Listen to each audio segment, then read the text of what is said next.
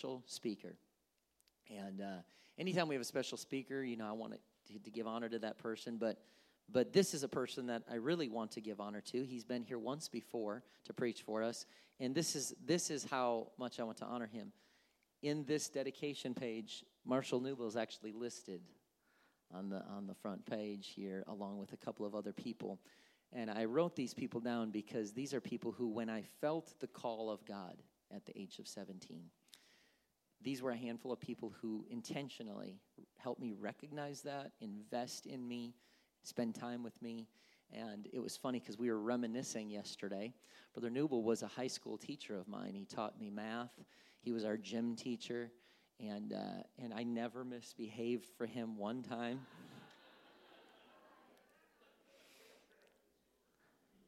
Jesus, forgive me.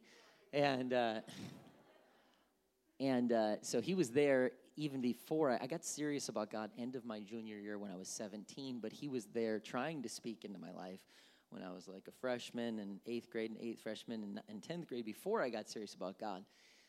And I'll tell you, if you're here and you minister in children or student ministries, it is so critical and crucial that our children hear from you that you believe in them.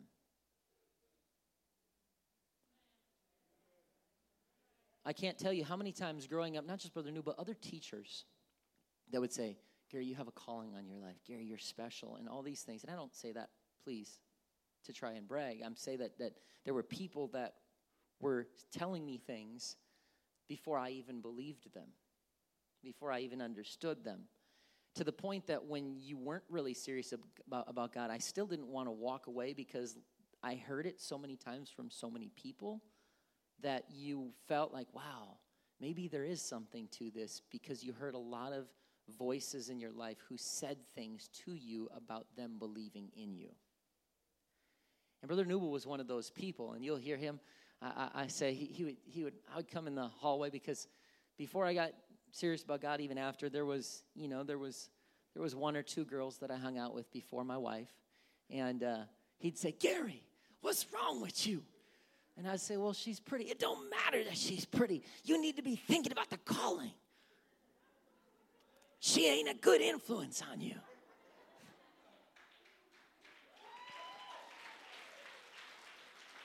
And he would tell me like it was. He'd tell it to me straight. And here's the thing about Brother Neubel that we all knew is he would get in our face, but we all knew he loved us. And we all knew he believed in us. And he would care enough to tell us the truth. And so he would say, what's wrong with you, man? You gotta be, you gotta protect your calling. And uh, he'd have that conversation before I felt the call. And then after I felt the call, I still occasionally made a poor choice. I still do that today too, but he's just not around to get on me like he used to. But I know if I talk to him, all I got to do is call him. He'll still get on me if he needs to. And uh, and so Brother Neubel was so instrumental. Like I say, if I, I put him as one of the people in the front of this book, because in our school hallways, he would just make time. He would just pull me aside, and he'd say, what's up, man? How you doing? What's going on? You don't seem like you're walking in your calling. You doing all right? What kind of choices are you making? And just held me accountable. And it was so crucial for me as a young man to have a voice like that in my life. And so I say that today not only to honor him, but to also challenge those of you who work with children and students to know that I doubt that he always, every day, he walked away going, man, oh, man, I really got to Gary Dornbach today. Man, oh, man, I feel good about my, my message to Gary Dornbach today. Half the time he probably left going, I don't even know if that knucklehead is listening. I don't even know if he's even hearing a word I'm saying. And years later you look back and you say, I was, I was, I was hearing all of them, even when my actions didn't always line up with the fact that I was. And so I only, I say this not only to honor him, but to those of you who work in children and student ministries, keep letting the young people and the children know you love them, you believe in them, there's a calling on their life. And so would you just stand with me and welcome the man of God, who is very special to me, to this pulpit, Pastor Marshall Neubel of Milwaukee, Wisconsin.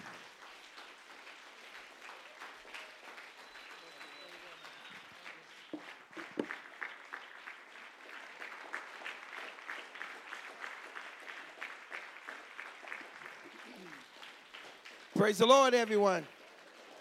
Amen. You may be seated for a moment. I do greet you in the wonderful name of the Lord. And boy, nobody can emulate me like Brother Gary, Pastor Dornbach. But he is correct. I am that kind of person that uh, I really believe in kids. I really do. I really do. I would always say I wish as a kid. I got saved at nineteen, so I didn't get in too much trouble. But I was. I wished I had someone that could speak into my life like that. And I was in college when I got saved to be a teacher. And I thought, you know what? I'm going to speak into as many kids' lives as I can, even if they're not listening. I'm pretty big. And at that time, I was probably one hundred pounds lighter. I was a track star, basketball star, so I could catch them even if they ran. And so I just look back and I just see what God is doing. But I, before I go any further, I want to say to Sister Jackie and the praise team that, that man, oh, man. They say, you can come later. I'm like, no, I want to go for practice. I want to see it. I, no, I can't sing now. No, I think I'm Donnie McClurkin, okay? It's not true. But um, even in worship, the practice, the anointing, I just wept and wept. They probably thought I was going crazy, but I, I want you guys to just know just how blessed you are to have praise and worship and to have people that are anointed. You know, um, I believe that we should have a standard in living for God and being in ministry and so on and so forth. But about three years ago, I was preaching in um, Thailand, and we were in Thailand and Burma doing some evangelism for about three weeks, and Uh, I have to tell you about that one day. That was actually f- pretty fun. Most thought I was Magic Johnson, so I was signing autographs. I just, I couldn't convince them I wasn't, so I just signed the autograph. But that was hilarious. But, but I was there, and I literally had this vision of some, some members of our praise team that were just out doing things that they shouldn't do. And I actually saw it very vividly. And I got back and I talked to them as a whole, and they were not willing to make a commitment to, to the things of God. And although they're gifted and they're anointed, great musicians and drummers and singers, I made a decision to put our praise team down. And that was three years ago. And so when I get to a church that actually have live music, Sister Jackie, I'm like, whew, thank you, Jesus. That's what it feels like. That's awesome. Because we use, we literally use videos. I will not change.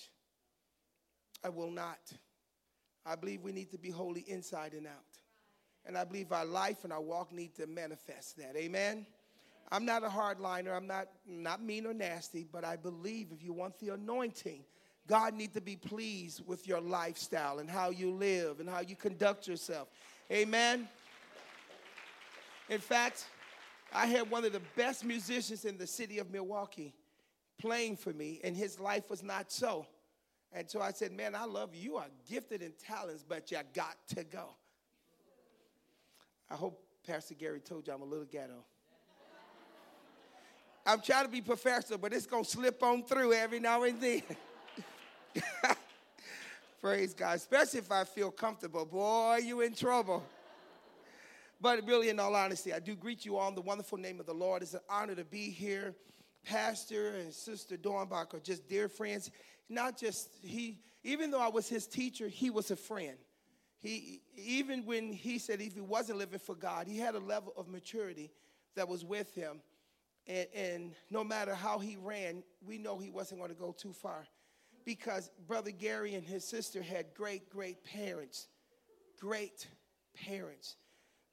Just your dad, man, he was a, just a dear friend of mine. We taught Bible studies together. I taught him things, but mostly he was teaching me. I still use his notes. thirty-three years later, I'm using his notes for Bible study. And that guy was a soul winner.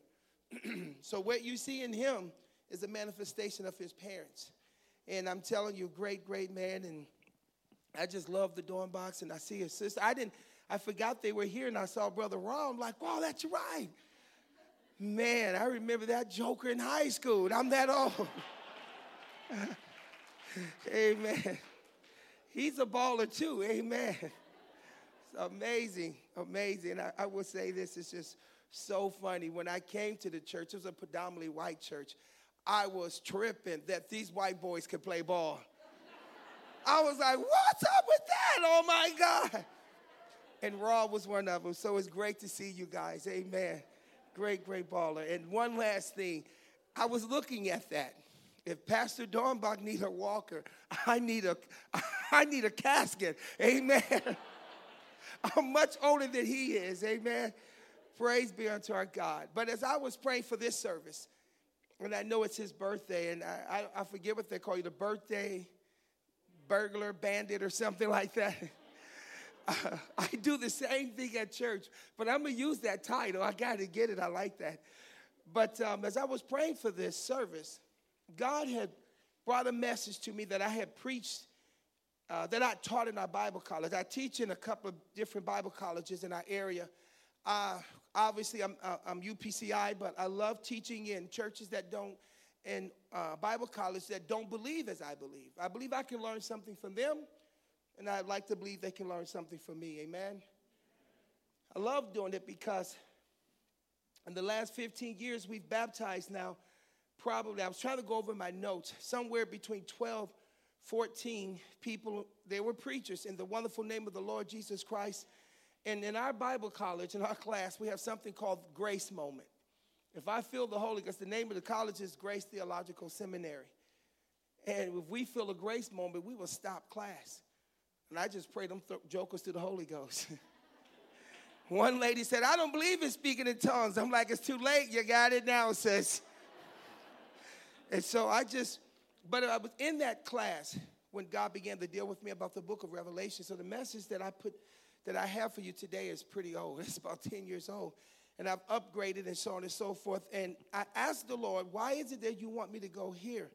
But as I began to look at some of the notes, I see why. And I pray that it's a blessing to you because we got something going on in the midst of us. And if we're not careful, church, if we're not careful, we're going to slip and slide in areas we shouldn't be. Amen. But I want to bring your attention, if you would stand real quick, to the reading of the Lord in Revelations chapter three, verses fourteen through seventeen. Praise be unto our God. I want to talk to you about the Laodicean church of today. Praise be unto our God. God is so good. I was looking at that tall brother back there. I don't know your name, but I feel much comfortable now. I love being in the presence of tall people, especially those that got bald heads like mine. Amen. I asked the kids when I came in, it was raining, and I think your, your son Titus was looking at me like I'm crazy. I said, man, how did I, how is my hair? Did the rain mess up my hair? He just said, uh, you ain't got no hair. Oh, Lord Jesus. Yeah, I'm feeling comfortable now, y'all. Jesus. Amen. Let's read. And unto the angel of the Lord of the Laodicean write, these things saith, amen. The faithful, true witness, the beginning of creation of God, I know thy works, that thou art neither cold or hot. I would that thou wert cold or hot. So then, because that thou art lukewarm and neither cold or hot, I will spew thee out of my mouth.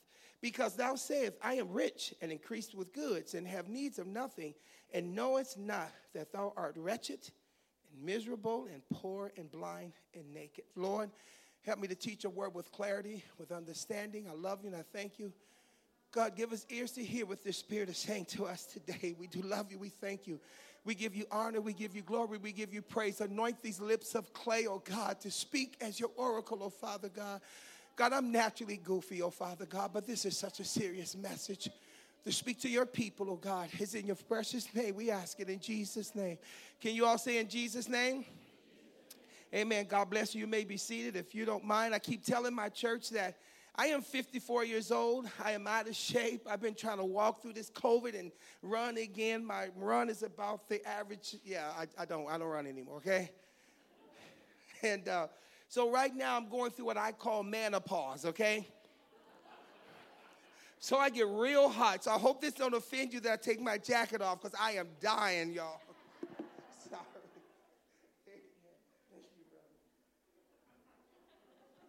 my assistant keep correcting me. He said, it's not menopause. I'm like, yeah, it's menopause. Amen. I'm the only, probably the only pastor who have the air running in the mid of winter. In Milwaukee, it gets pretty cold. And the whole church is, no, they just wear their coats in service because they know pastor is going to turn the air on. Amen. And then I'm freezing, then I'm sweating, then I'm freezing. And, ah, just wait, you'll get there. Amen. But in studying the book of Revelations, there are some things that I found out that's really kind of important that we all should understand. Now, I, I've, for years, now I've been saved now thirty-five years. I've never felt comfortable to study the Word of God in the book of Revelation. I just felt it was highly symbolic, so on and so forth. But I missed what God was trying to tell us. He said the Word of God is for all of us. This should be simple. And this is not a, a the book of Revelation is not a book of many different revelations, plural. It's singular. It's the revelation of Jesus Christ. And when I got that, I'm like, man, it clicked. But something he said that's real unique to these seven churches. I've been teaching this on Facebook, and I've been teaching this to our church because I want them to understand. But something he said that's real common to all of those. He said, I know thy works. And whether we like it or not, let me tell you, I'm like my old bishop, Bishop Frank Temel. He would say he teach loudly and call it preaching.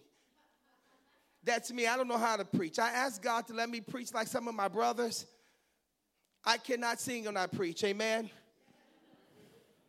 Mm, Lord, I can't do it. I tried.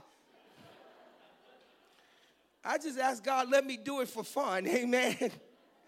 So I'm, I got this, this raspy voice, but but really I'm going to do what Bishop Timber would say. I'm going to treach this morning. Teach and preach together. But he said, I know thy works. Another thing he said, he that has an ear, let him hear what the Spirit is saying to the churches. There's a lot of voices today. A lot of movements going on today. Amen. A lot of people saying, we're right. But the Bible says, he that has an ear, let him hear what the Spirit is saying. Not our government, not all the different movements. We need to hear what the Spirit is saying. Amen. I'm going to lose some of you. I can tell right now. That's okay. I got to go. Pastor Dornbach can fix it. I'm leaving tomorrow morning. Amen. To him who overcometh, I will. Those are some unique things that God said to all those different churches. And another thing I found out in studying those churches, that it was a local application for the church at that time. Just some local applications. But also it's a general application for the churches of all time who fit that description. But it's an application for us individually as well. When you look at those seven different churches in the book of Revelation and thirty-five years of serving God, I got the Holy Ghost July twenty-eighth in our evening service. And I remember speaking in tongues, and I didn't even know what it was. nineteen eighty-five, just a month out of, out of high school. And I, and I didn't understand this all. I, I really didn't. I just liked what I felt. There was something unique about you crazy Pentecostals. Y'all was just something different. Now, find, mind you, I'm from the hood. I'm used to gunpowder, gang violence and stuff, but y'all folks were swinging on chandeliers. I got to tell this story. It is hilarious to me. I first came to church. They were singing this song, God is great and greatly to be praised. God is great in my soul. And they sectioned off the church, and everybody did that kind of round robin, and they wound it up. God is great and greatly to be praised. God. And then they said, God is great. This little petite thing in front of me. You know, in the eighties, y'all had them Pentecostal poofs. Whew. I mean, Jesus, y'all had the poofs. Amen. We knew who y'all were, amen. And she took off running. Her Pentecostal poo fell. Bobby pins, pew, pew, pew. And I kid you not, one heel went left and another heel went right. She ran around that whole church, and at the end, she gathered herself together, took all that hair, and then put pins. I thought, Jesus, if I get out of here alive, I promise I ain't coming back. But see, y'all were different. I was used to hood, but I wasn't used to that. I'm sorry, I'm sorry. I'll try to be serious. You can tell I'm feeling comfortable now, boy. But but in thirty-five years of serving God, I think my life has emulated all seven of those churches. There are times I've been on fire, times I've been lukewarm, times I've just been cold.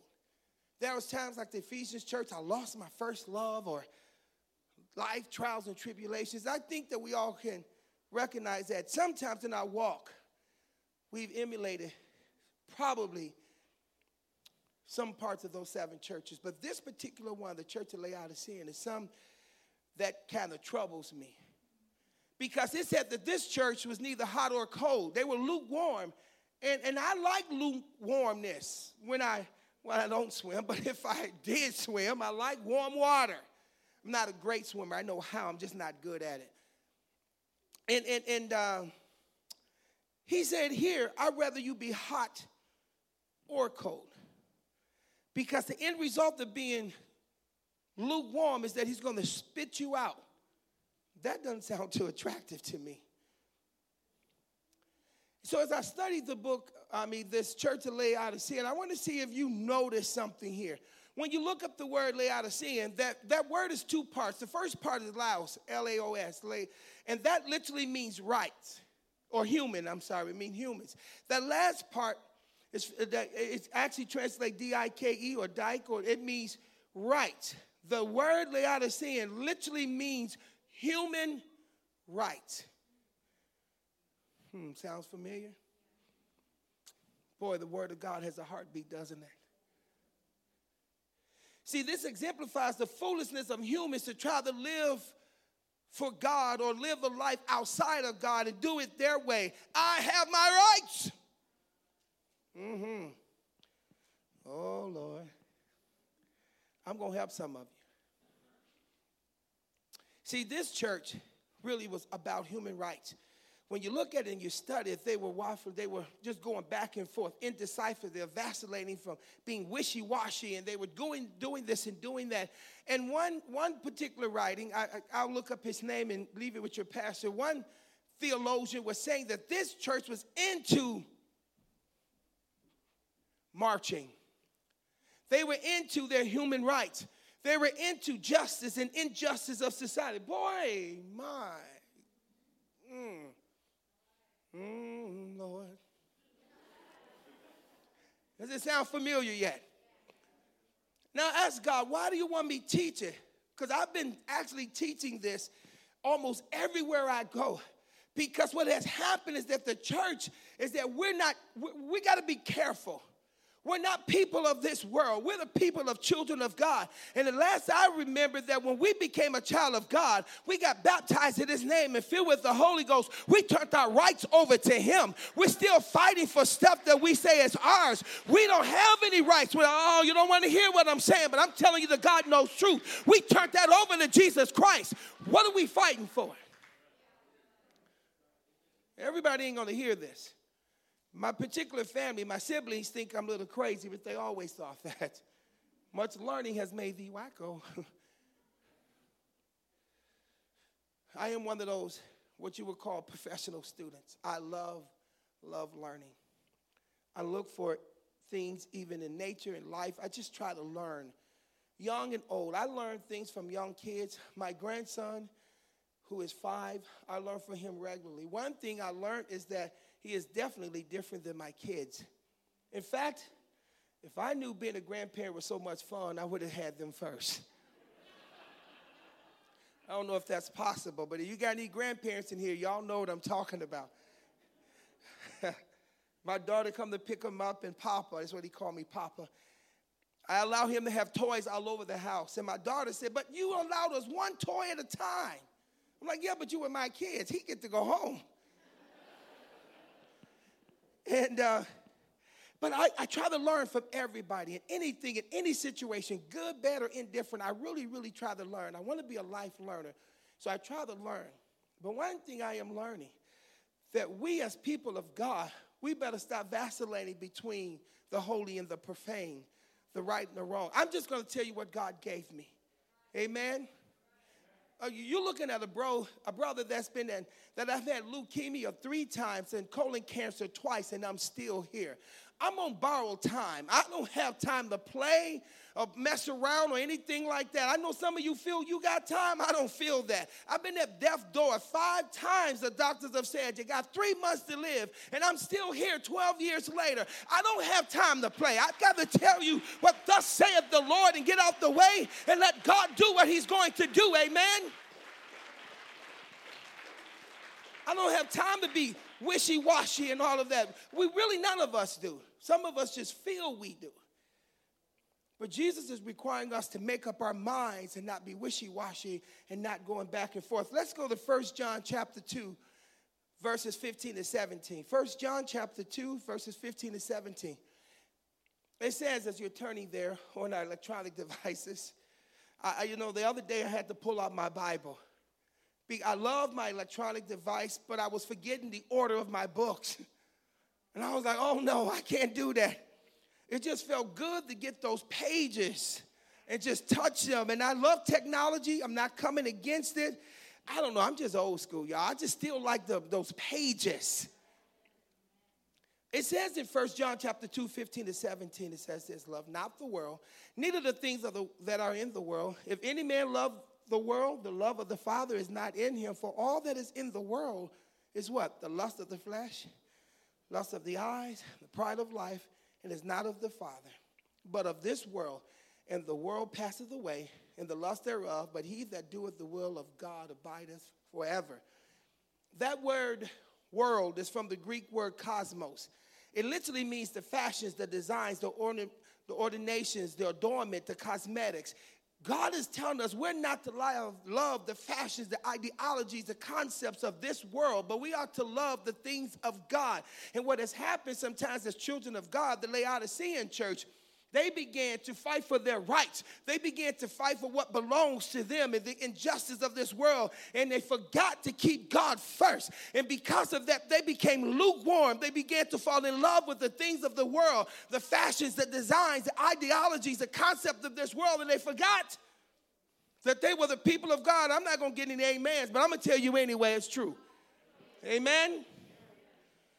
We got to be careful. This is where the church as a whole, this is where we are. I've been doing this thirty-five years now.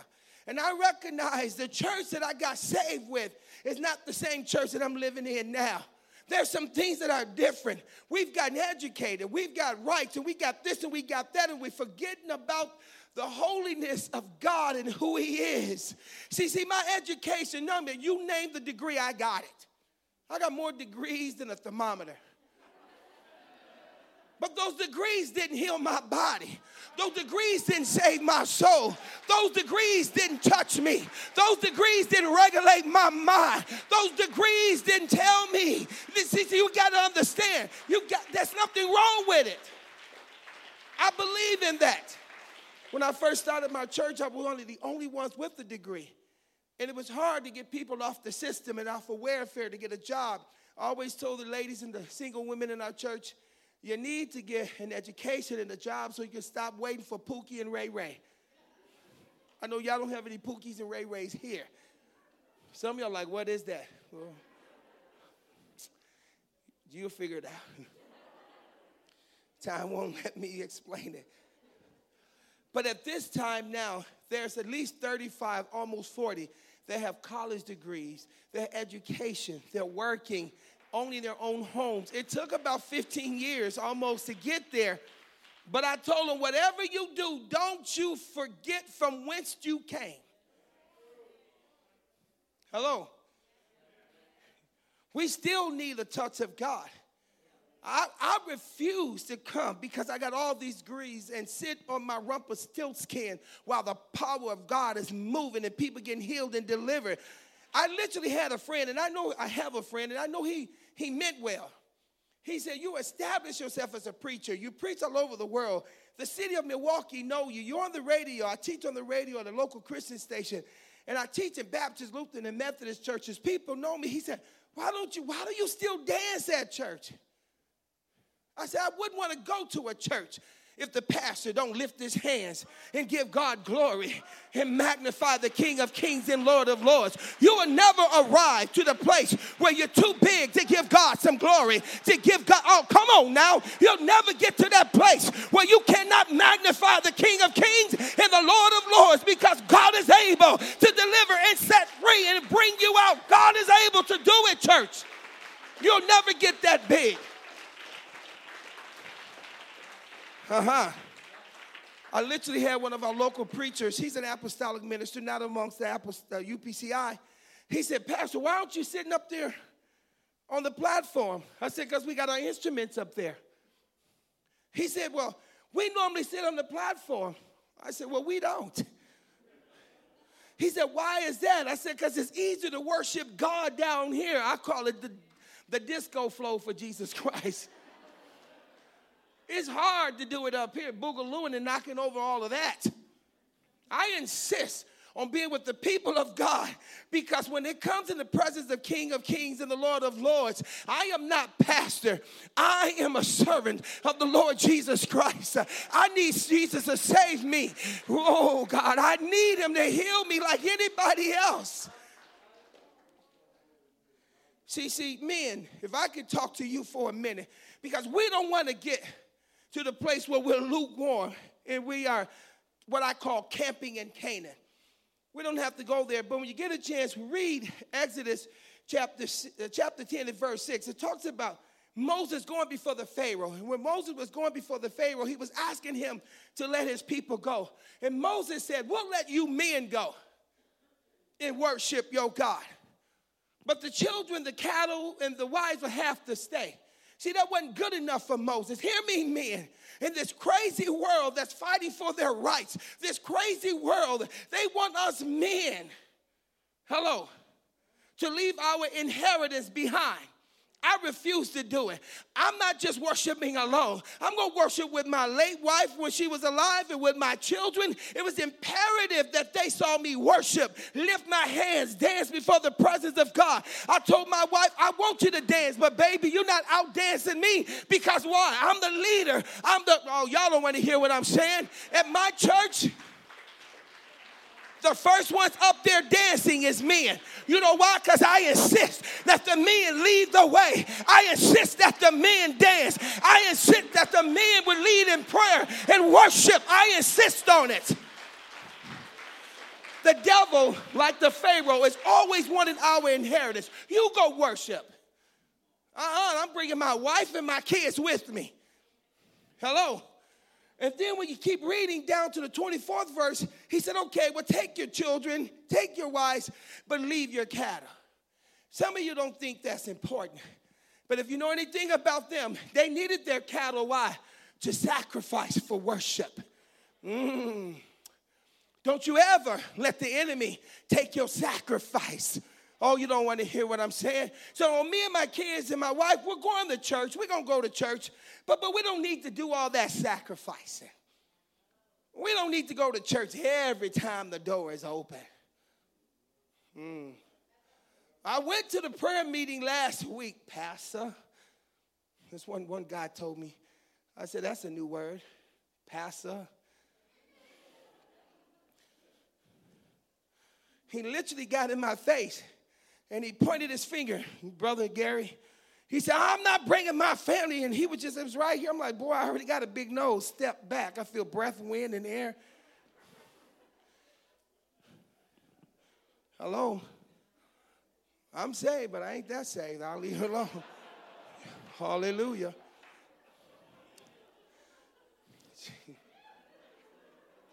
Forgive me, Father, I have sinned. Yeah, I had to tell somebody in my church, I said, forgive me if this offends you, I don't mean to. I said, preacher and punk ain't the same word. I mean, everybody's preacher, but I ain't nobody's punk. Don't get it twisted or bent.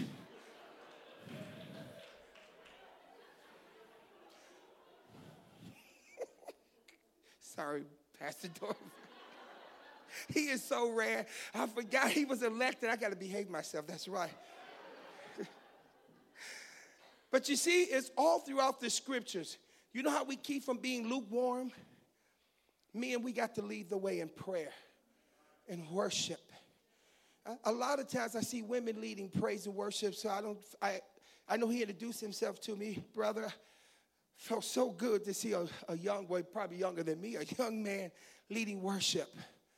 I, I, I love it when women do it, but I'm always looking for the men. Who's dancing? Who's worshiping? As a pastor, I want our men to lead the way. I want our wives and our children to dance as well. But men, don't lose your inheritance. Bring your family to church. Bring your children to church. But whatever you do, don't let the enemy have your sacrifice. Okay, you guys can go, but leave your cattle. They could not leave their cattle. We need that for sacrifice. We need that for worship. Do not let the devil steal your sacrifice, your worship, and your praise. I don't care what you're going through. You better learn how to lift your hands and magnify God no matter what you're going through. I believe I said it here the last time I preached. I, I remember when the doctor first told me that I had cancer, and they gave me six months and then three months to live, and I excused him out of the hospital room. I was shocked because I had a sick wife at home. I'm like, I can't die, Lord. The only thing I knew to do was how to worship. I know how to do that. The doctors ran in because I was knocking things over. I was trying, I mean, I was weak. I went from three hundred twenty some pounds down to one ninety-five. I need to lose some weight, but not like that, Jesus. When I get back home, I'm going to try this. I think it's a curse word, personally. When you can't eat, uh, you got to eat all meat and all this other stuff. Uh, Keto. I think keto is a curse word. But I'm going to try it. I, this brother got to lose some weight. But but but I, I was sick and I couldn't stand, and all kinds of things were going crazy. And the doctors ran in. And I said, that's okay. I'm just worshiping God. They said, but you're sick. You, I said, I'm not too sick to worship. I'm not too sick to lift my hands. All I knew to do was worship. I didn't know anything else. I didn't know if I was going to live or if I was going to die. But I figured if I'm going to die, I might as well die lifting them up, picking them up and putting them down and giving God some glory, some honor, and some praise. Listen, I'm here to tell you this morning, you want to stay on fire with God, you got to keep worshiping. You got to keep praying. You got to keep sacrificing. You got to keep living for God. I don't care what it feels like. My God, worship. Praise him. Magnify him. I don't care if you got cancer. Praise him anyway. Magnify him anyway. I don't care if your marriage is upside down. Praise him anyway. Magnify him anyway. Come on, let's take a moment. Let's give him some praise. Hey, Jesus, we love you, God. My God, we adore you. You are wonderful, Jesus. Oh, you are wonderful, God. Mm. Hallelujah. Huh. Okay, I'm coming to a close. You may be seated. Romans twelve and two. Huh. See, I don't care what you're going through. I remember when my my wife pretty much passed away in my lap. She had the trach. This is what they call it. Her arthritis turned inward and beat up on her lungs, and her lungs hardened, and she couldn't expand or contract. At that time, she was only thirty-six, thirty-seven. She died when she was forty-two. The only thing I could do was worship. Eleven days she was in a coma, and I was fighting against God. I had, after teaching school, I came to her hospital room, and I sat in the chair, and I fell asleep. And God gave me a vision of him healing her. And we owned a townhome at the time, and took her, took her home in the dream. And as we were going upstairs, because the townhome had an underground parking, and I was praising God in the dream and telling him, thank you for healing her. And she was worshiping, and then her worship stopped. And I turned around and I said, Rita, where are you? She was a Puerto Rican girl, and I was like, Mija, ¿dónde? Where are you? Uh, she was at least trying to teach me Spanish. You would think that I could speak, but like three, I was like a real nerd. Took four years in high school and two years in college, and I still can't speak it. I know all the naughty words. Oh, no, I shouldn't say that. I know the food groups too, okay? When my mother-in-law says time to leave, I'm like, hey, see, Mama Zita, I'm coming to eat, Mama. But only thing I knew, eleven days in the hospital, and God said, I'm taking her. And I said, no, God, no. Mm-mm. And I woke myself up from the dream. I'm goofy. I said, this is a dream. I'm getting out this dream. And, Pastor, I got out the dream. And I went home, and my mother-in-law was calling me. She said, Mijo, where are you? I'm like, Mommy, I can't, I can't, I can't. I didn't want to tell her because, you know, she's, she's Catholic, and I didn't think she would understand. And so I fought God for the next three days. I think when she first got sick, she was probably one hundred fifteen pounds wet. And the pores, the, the fluid started to fill up her body. She was two hundred thirteen, fourteen pounds. She had ninety-eight, ninety-nine pounds of fluid in her body, and she still was hanging on because I didn't let go. Huh. And the doctor said, we don't know why she's still here. She should be gone by now. And I said, I know why. See, see, God had told me not to pray for her because he would bring her back. He said, but her body is wore out from intercession. And I said, no, that is not God. I read that in Teclamarian's book. Nona Freeman wrote that book. And God said, no, I'm talking to you. He said, let her go. And I went back in that room and I prayed. I repented, and I went to her, whispered in her ear in English and Spanish. I, I thought she woke up because I was trying to speak Spanish. She didn't say a word, but she had these big old massive eyeballs. And she just looked all around, and she smiled. A tear came out, so I know she heard me. And she just, just bucked her eyes real big and gasped and was gone. See, God waited for me to wrap my, my, my mind around losing my high school sweetheart. I mean, we were just, just a complete odd couple. I'm black, I'm a Moreno, she's Puerto Rican, she was Boricua. She was like five foot one, I'm like six four. Totally unlikely. And God said, I did that because I love you. I waited for you. I don't know if we really realize how much God loves us. I said, God, I can never get lukewarm. See, I realized something. He loved us so much. He could have took her, but he waited for me to wrap my mind and my concept around not having her. Maybe you don't feel this way, but he's done so much for me. I, I cannot get slothful or lukewarm. I, I, I'm not going to be, when I when I recognize that I'm not where I should be with God, I right away shut myself in my room, and I don't come out for two or three days until I get it together, because I got to maintain. I got to stay on fire for God, if nothing else, because he's been so good. Yes, he delivered me and healed me and all of that, but I watch how he brought me through things that, that, that, that was just miraculous, and the doctors are amazed. When I go into the office, they said, here come the miracle man. I said, no, I serve a miracle God. I'm not the miracle man. And everybody in the city of Milwaukee know this. And I said, I got to stay on fire for God, because maybe, just maybe, maybe, just maybe, somebody who don't know him. God have mercy. He's depending on us, church.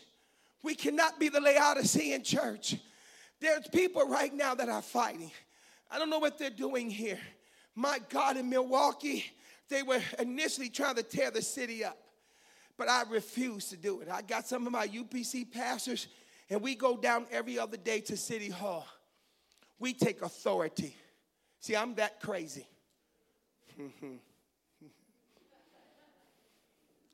Oh, yeah. I said, devil, no, you're not. The closest the devil could get to Milwaukee was Kenosha, was like an hour away. He couldn't come to Milwaukee County. We have no riots, no nothing. You know why?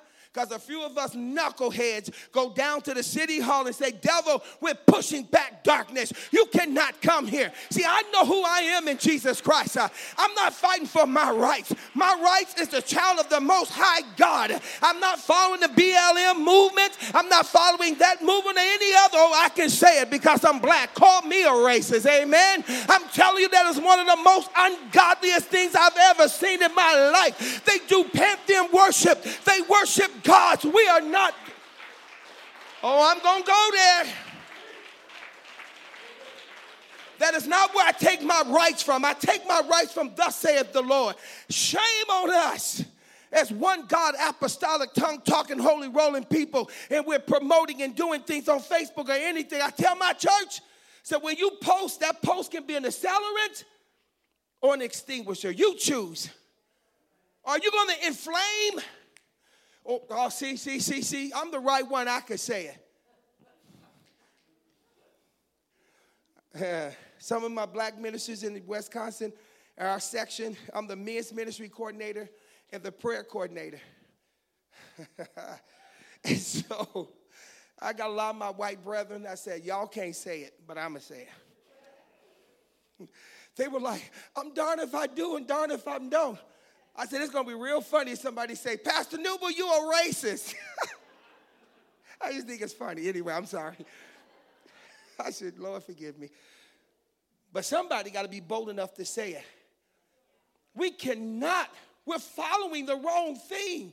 We're like the Laodicean church. We're fighting for our rights. You know what? If we, if we become the church like we're supposed to be. Listen, I taught physics one year because it was really teaching me. I just stayed a couple of pages ahead of the students. They thought I was so smart. I'm like, yes. I went in with all the knowledge of two pages ahead of them. One of the things I learned is that there's technically some big debate over this.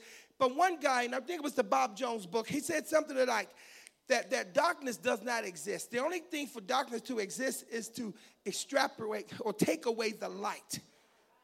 Huh. That's not a spiritual concept. So when I go down to the city hall and I pray, I say, devil, the only way that you can exist if we take away the light. But we are the light of this city. I take authority of that city. I claim it. I'm sorry, I'm bold. I claim it. I am the apostle of that city. And I walk with that authority and with that power. And nobody's going to turn me around. I promise you. I, I walk with authority in that city. Absolutely walk with authority. Devil, you cannot come and tear up my city. You're not welcome here. I wish to God some apostolics stop fighting for their rights and know who they are in Jesus Christ and take authority over all this stuff. Take authority over the crime. Take authority over all this. Oh, we need some apostolics. I need somebody that's on fire for Jesus Christ that's going to come against this stuff. Amen. You can remain standing. Remain standing. Looking over Abraham and how God gave the covenant to Abraham, Isaac, and Jacob. I never realized this before. But remember when Joseph brought them to Goshen and they stayed outside of Egypt and all of that? While they were there, maybe I'm wrong. You're a Bible scholar.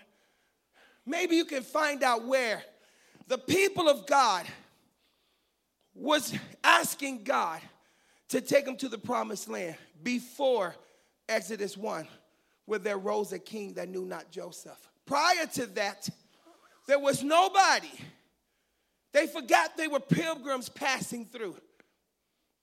They forgot Goshen wasn't their home. Egypt wasn't their home. They forgot. But it wasn't until there was a king, I think in Exodus one eight, that knew not Joseph. And he put taskmasters over them. And then, only then, that the people remember their God and the promises of a promised land. God had to turn up the heat. Maybe I'm wrong. But it seemed like I'm seeing more authority like I've never seen before because of what's happening. All the social unrest and injustice. The crime and the violence. I heard in Portland, Oregon, there's six billion dollars worth of damage. Rights. Fighting for my rights. six billion dollars worth of damage. But because God has allowed what we call in Milwaukee the Rona to happen, I've lost some dear friends. My dear friends I preached for when they were missionaries in Nigeria, just retired, only for his wife to pass. I taught a preacher to, I taught a Bible study to a preacher in eighty-seven, Puerto Rican dude, big Marine guy, Armando Morales. His son, thirty-five years old, that, that when I was on my way to Sister McLean's funeral, my daughter called me crying, said, Dad, Dad, Mikey passed. Mikey was thirty-five. I've lost some people. But I didn't question God. I was frustrated. And I come to this realization, we don't move unless God do what he did in Exodus, turn up the heat. We forgot Pentecostals. See, I like to tell people, I'm not just a Pentecostal, I'm an apostolic, and I wear that proudly. I am Pentecostal by experience, but I'm apostolic by doctrine. And that is not changing. I'm going to my grave with that. That's not changing. I used to say when I had hair, from all the hair that's on my hair, I can't say that now. But just like Exodus, God had to turn up the heat for them to remember the Abrahamic covenant that he had for them, that he promised them a promised land, that they were just pilgrims passing through. And, and saints of God, we've gotten lukewarm. And so God has permitted the heat. We're praying now, aren't we? We're fasting now, aren't we? Because we, you too, have lost some loved ones. But God has permitted the heat to be turned up because he's getting ready to crack that Eastern sky. We're getting ready to hear that trumpet, and we're not ready, but we got to make ourselves ready. You got to grab as many people as you can. Don't just go yourself. Bring your sheaves with you. Bring people with you. I'm preaching to anybody I can. I got people in my church, Pastor Dornbach. We pray people through the Holy Ghost at Pick and Save. They couldn't get a hold to me, so they took them to the park and baptized them in Jesus' name. I commissioned my whole church. I said, my God, lay hands on the sick, raise the dead, do all of that. In the last four years, we've had ten people healed of cancer, three healed of lupus. We have one raised from the dead, a Puerto Rican guy. His father died in his arms three days before his wedding. And he said he was talking in tongues for twenty minutes, praying in tongues and praying in English and praying in Spanish, a young Puerto Rican guy. He was like, no, Bobby, no, and speaking in tongues, and the paramedics pronounced his father dead. He said, my father shall live. And they thought he was crazy, Pastor. They thought he was crazy. And he went to his father. He said, I'm going to do as Pastor Newell taught me. By the authority of the name of Jesus Christ and power of the Holy Ghost, rise up. And his father went, and he came back to life. I'm telling you, I, whoa, I cannot get on. Mm, hey, he's raising the dead. I've heard and I've seen blind eyes open. He's opening deaf ears. I cannot go back. I cannot go back. You can't go back. You can't go back. You can't go back. You can't. Come on, Pastor. I'm done. Ah. Mm. Mm. Ah. Oh, Jesus. Oh, God. Mm. Ah. Let's wait a minute. Keep playing, sis. Mm. Jesus. Will you confirm your word? Speak to your people, oh God. Come on, take a moment. Lift your voice. in the name of Jesus. Hallelujah.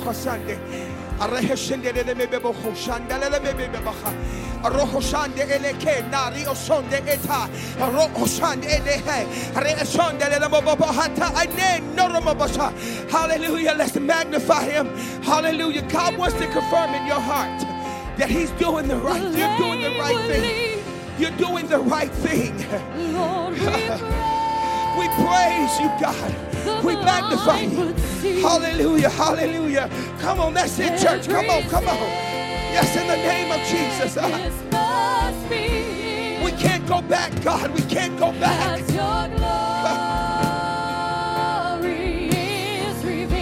we can't go back.